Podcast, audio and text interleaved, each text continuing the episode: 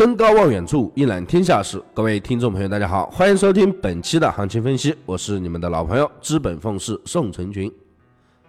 黄金近期依然还是没有能走出震荡格局，无论行情怎么样运行，都会朝着预期的方向进行。昨天白盘回踩一千二百八十，进一步走高，美盘冲高到一千二百八十九点三。突破了自一千二百六十三开始的上涨五浪三浪的一个高点，随后并没有站稳，再度回撤，最低是下跌到了一千二百七十六附近，收盘在一千二百七十八附近。近期的一个行情没有太大的变化，还是在一千二百六十七到一千二百九十区间震荡。昨天经历了黄金的探底回升，并且是。伴随着美元指数的大幅度走低，为黄金形成了一个重要的支撑。前期一直强调的自一千二百六十三开始的弱五浪反弹，周二回撤一千二百七十四浪结束，伴随着五浪的一个走强，行情是冲着直接破前期高点一千二百八十八点六去的。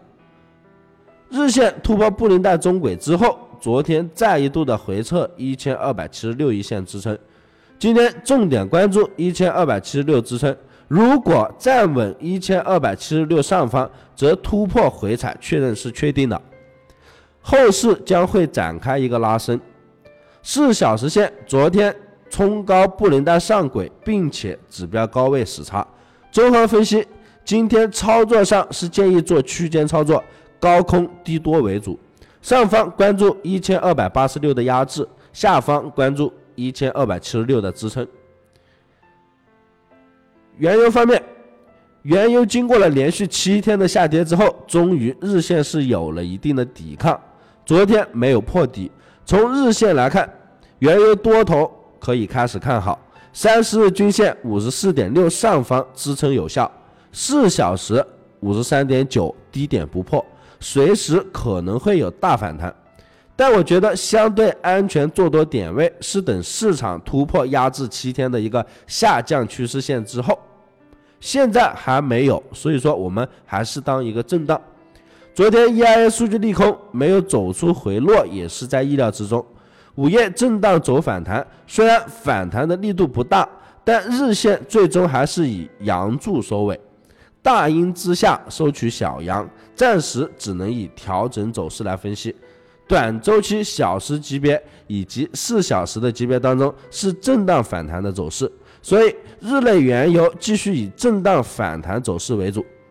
下方看五十五点零的一个支撑，日线级别还是高位震荡回落趋势，所以说反弹的力度不看很大。综合分析。今天操作上建议低位做多为主，上方关注五十六点二的压制，下方关注五十五的支撑。行情千变万化，有跟上我特别指导的朋友，以我实盘的提示为准。思路决定出路，把复杂的事情简单化，简单的事情重复做，遵循既定的原则，大胆的去做，去探寻投资的乐趣。本团队专注市场动态，解读世界经济要闻，对原油、黄金有深入的研究。我会尽我所能，以我多年的研究经验，带领大家走在市场的前端，给到大家更多的帮助。有需要的朋友可以添加我的个人微信，大写的 L，小写的 H，八八八零零七。